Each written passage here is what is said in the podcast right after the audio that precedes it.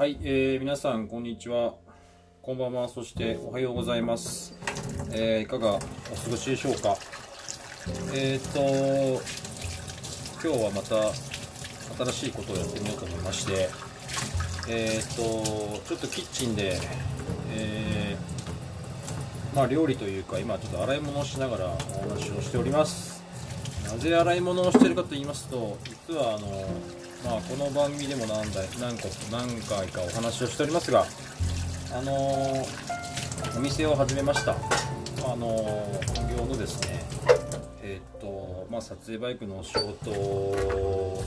もやりながらお店をオープンしました。で、あのーまあ、えーお料理をね、もちろん出している、料理を出しているんですけども、ちょっとあの結構ね、いろいろ発見がいろいろあって、まあお店は実はあの数年前に、数年前、まあ10年近く前にですね、あのお店やっていたので、決して初めてというわけではないんですが、あのあれですね、えーまあ改めて今回ちょっとコンセプトは、まあ、地元で採れる野菜、えーとかお米とか、まあ、食材を使って、まあ、ちょっとお料理を作ってですね、あのー皆さん食べていただいてるんですけれどもこの野菜がですね改めていろんな野菜があるなと、えーちょっと思うわけなんですよ。でまあ最近あの面白いなと思ったのは、まあ、いくつかあって皆さんあの神楽な神楽南蛮っていうですねお野菜知ってますでしょうか？あのーまあちょっとピーマンに似たね、あのー野菜なんですけども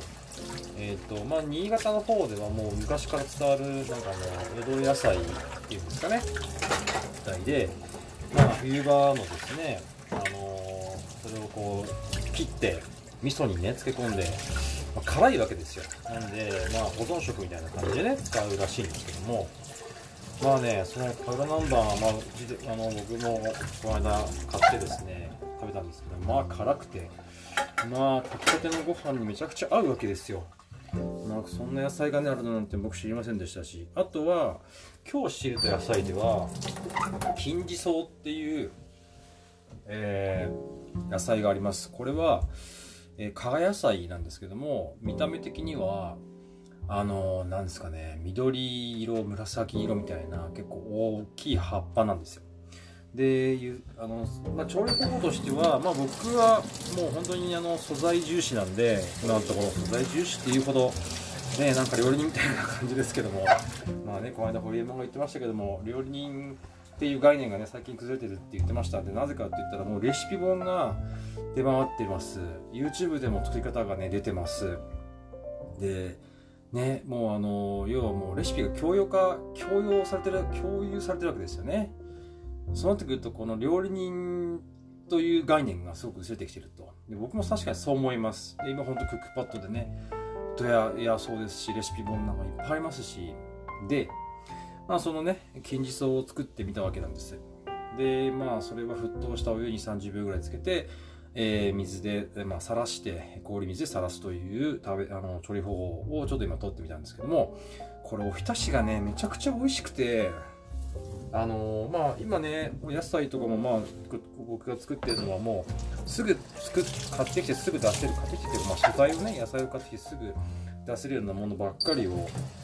あの、作っているので、あんまりこう手を加えないようにしてるんですよ。なんでかっていうと、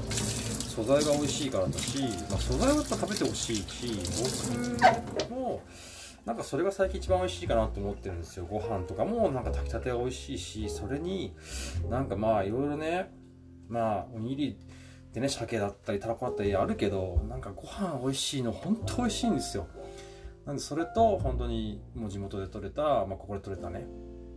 野菜直売所で行って買いに行くわけなんですけどもまあ野菜またこれまた美味しいし野菜はねやっぱりこうあのー季節のねものなので、えー例えばこの時期にねいちごはありませんかって言ったらいちごないいちごはないですしあるいはスイカはありませんか？ってスイカないですしもう終わっちゃいましたし。あるいはなんだろうね。まあまあ秋に食べるもの。ね。この秋に食べるものはこれからも根菜類がねじゃがいもさつまいもえー、白菜、ね、すごく美味しいシーズン、まあ、そんなものをねあのちょっと調理して出したりしてます。そんなので今日は、えー、まあ神楽南蛮という野菜とですね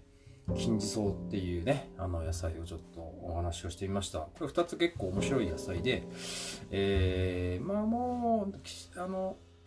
ですね神楽南蛮の方はもうあまり店に出回ってなかったので終わりかもしれないんですけども、まあ、金地草っていうのはまあ今ねあのちょっと仕入れて、えー、ましたので、えー、お店にも出回ってるかなと思います。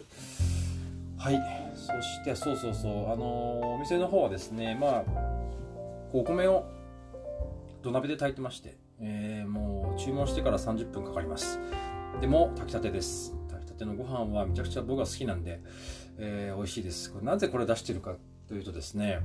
あの、まあ、僕バイクに乗るんですけどもやっぱりこう地元ねいろんな旅先に行って美味しいご飯食べたい。でなんか確かにこうなんかいろいろねそのその土地に行って例えばまあわかんないですけどソースカツ丼とかね。例えば北海道行ったらいくら丼とか。うーんあるじゃないですか。まあラーメンとかもねご当地ラーメンとかもあるし。で、まあ、確かにそういう店っていっぱいあるんですけどなんかシンプルなもの食べたいな。シンプルで美味しいもの食べたいなっていつも思うんですよ。特にやっぱり、まあ、今セットで出してるのが僕味噌汁とご飯セットっていうの出してて。味噌汁ってなんか旅し旅行とかしてるとなんか味噌汁飲みたくなるんですよねなんで、まあ、今出してるし味噌も、まあ、茨城のあのまあ、あの地元のね僕の地元の味噌蔵さん味噌蔵の味噌だしえー、ご飯は、えー、このね、ここはつくば北条米っていうご飯が有名なんですけども、まあ、こう僕10年ね、つくばに住んでますけども、それよりも美味しいお米が実はありまして、それをあのお出ししてます。まあ、そんなこんなで、えー、今ちょっとキッチンからお話を、えー、しております。ちょっとね、えー、今日は、えスマートフォンで、え録音をしておりますが、まあ、水の音とか、えあの台所のねまな板をちょっと洗ったりした音聞こえが聞こえたかもしれませんがそんな感じでえ奮闘してやっておりますえ、っとそうそうそう昨日はねあのお店の、え、バイクイベントがありまして、えー、朝7時にですねお店の方に集合してもらって、え参加者2人だったんですけども本当にありがとうございました。えーまあ、僕がねいつも走っているこのつくばエリア茨城エリアのですねつくばエリアのですね、えー、すごく気持ちがいいルートをご案内いたしました、まあ、距離にして約100キロちょっとぐらいだったんですけどもまあこのつくばエリアはね結構いい道が実はあるんです。はい、えー、楽しんでいただきました。はい、えー、そんなこんなでねえーとまあ、本当に、えー、ツイッターつながりなんですけどもそういった方が来ていただけるっていうのは本当に嬉しいです。ありがとうございます。もしねこれをお聞きの方もあのぜひご興味があれば、えー、ツーリング、えー、にですねあの参加いただければなと思います。バイクがない方ね、バイクに乗ってみたい、バイクに乗ったことないとかね、あとはバイクがないんだけどどうしましょうとかっていう人、えっ、ー、と、実はこの近く、まあ、近くって言ってもね、ここから30分ぐらいなんですけども、バイクレンタル屋さんがあります。はい。なので、そこでバイクを借りてツーリングっていうのもいけると思います。できると思います。まああのまあそういう方本当に僕の方に逆に問い合わせをいただければ、あのね、レンタルどうやってやるのとかっていうのもあると思うので、えー、バイク屋さんにね、一緒に行くことも可能ですし、まあそんなバイクのね、あのこれから乗りたいみたいな方のなんかね、あの、力に力になれたらいいなと思ってます。はい。あの、バイクの楽しみ方ってめちゃくちゃいっぱいあるので、僕はね、仕事、バイクの仕事を、まあ、それはね、仕事にしておりますが、本当にあの、まあ、昨日来てくださったお客さんにね、こう、やっぱ出会うと、なんかちょっと僕なんかが忘れてかけていた、こう、バイクの楽しさっていうのをよりこう、よなんていうんですかね、こう、身近にすごく感じるので、すごく僕も新鮮で、あの、本当にお客さんとあんまり思ってないし、なんか仲のいい友達というか、なんか、そんな風に僕は思ってるんですけども、そういう人たちに本当にこう、逆に励みに、あの、励みになるっていうか、えー、そんな風に思ってます。はい、ありがとうございました。昨日参加してくださった皆さんありがとうございました。えー、っと、あとちょっともう何点か言いたいことがありまして、えー、っとですね、まああの、僕早口です。はい。で、結構、まあ、あのね、えー、っと、こう一人喋る時はそうでもないかなと思うんですけども結構ゲスト会の時に何を言ってるのか分からない時があの聞き直してみてあるので、えー、と徐々にですね、あの、まあ、聞き苦しくないようなえ、えー、ボイスをお届けできればなと思っております。えっ、とそうあともう一点あのえっとまあねポッドキャスターもうポッドキャストは僕がポッドキャスターですと言ってしまいますが、えーあのね、スマホで録音してますので、いろいろメッセージが入ってきますが、ポッドキャスターと言いますが、まあ、今回ね、あのー、今回というか、まあ、ゲスト会、実は続いております。あのえー、実は何名かに、何名かの方々にですね、今もう、あの、お申し込みをしておりまして、えー、あと収録するばかりなんですけれども、えっ、と、インタビュー結構僕は大好きなので、えー、いろんな方にお話をね、お伺いするという、まあ、番組もですね、あの、ゲスト会何回かや何回かやっていきたいなと思っております。えー、インタビュー好きですけども、えー、ね、このインタビューをする方の、えー、お話を受けて、その返しがですね、ちょっと遅かったり、えー、するようなことっていうのは多々あります。はい。なので、その辺は、すいません。こういう人間なんで、あのー、耳をつぶってください。すいません。はい、えー、ただインタビューは大好きなので本当に人の話を聞くのはねなんかこう面白いなと思ってやっぱ人人生ねあの皆さんん自分も含めて皆さんやっぱり人生ね生きてきてそれぞれに歴史があり、えー、僕が知らないこともありもちろんですけども、えー、ただ、えー、なるほどなって思うことがね本当ゲスト会えー、いろんな方に今までね3人4人ぐらいに置いて置いていただいて、えー、ね、話を聞いて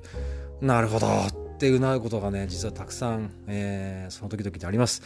えそのなるほどってなってしまいましてまあ、僕は返すね、その、その質問とかね、えー、お話にこう返すのがなかなかこう自分に入ってしまってなかなかできないんですけども、まあ、それもそれで、はい、ポッドキャストの面白さかなと思っております。はい、えー、インタビューは好きですけども、返しが下手ですいません。えー、ということで、はい、えー、いろいろ喋りましたけども、えー、今回の番組以上となります。はい、えー、っと、おかげさまで、そうそうそう、えー、前回ね、ジャパンカップ、えー、の動画、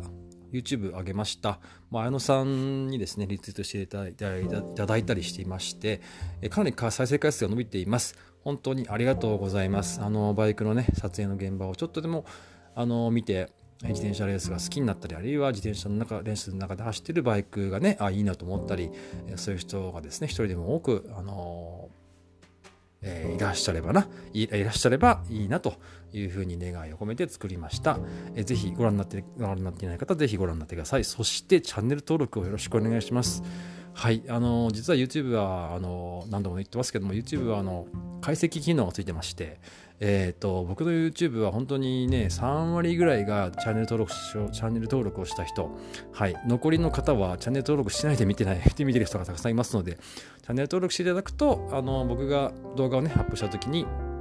自動的に通知がいくかなと思いますのでぜひチャンネル登録の方よろしくお願いします。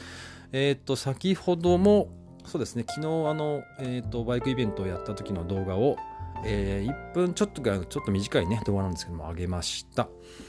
はい。えー、そのとこかな。はい。えっ、と、朝晩本当に寒いですので、ぜひお体ご自愛ください。えー、明日は雨ということで、はい、なんかね、今年雨が多いような気がしますけども、皆さん、あの、地域でいかがでしょうか。えー、そして被災に、えー、ね、台風の被害が遭われた方は、本当に一日も早い復興をですね、えー、お祈りいたしております。はい、えー、以上です。はい、今日もお聴きいただきましてありがとうございました。え、ダン鈴木でした。じゃあね。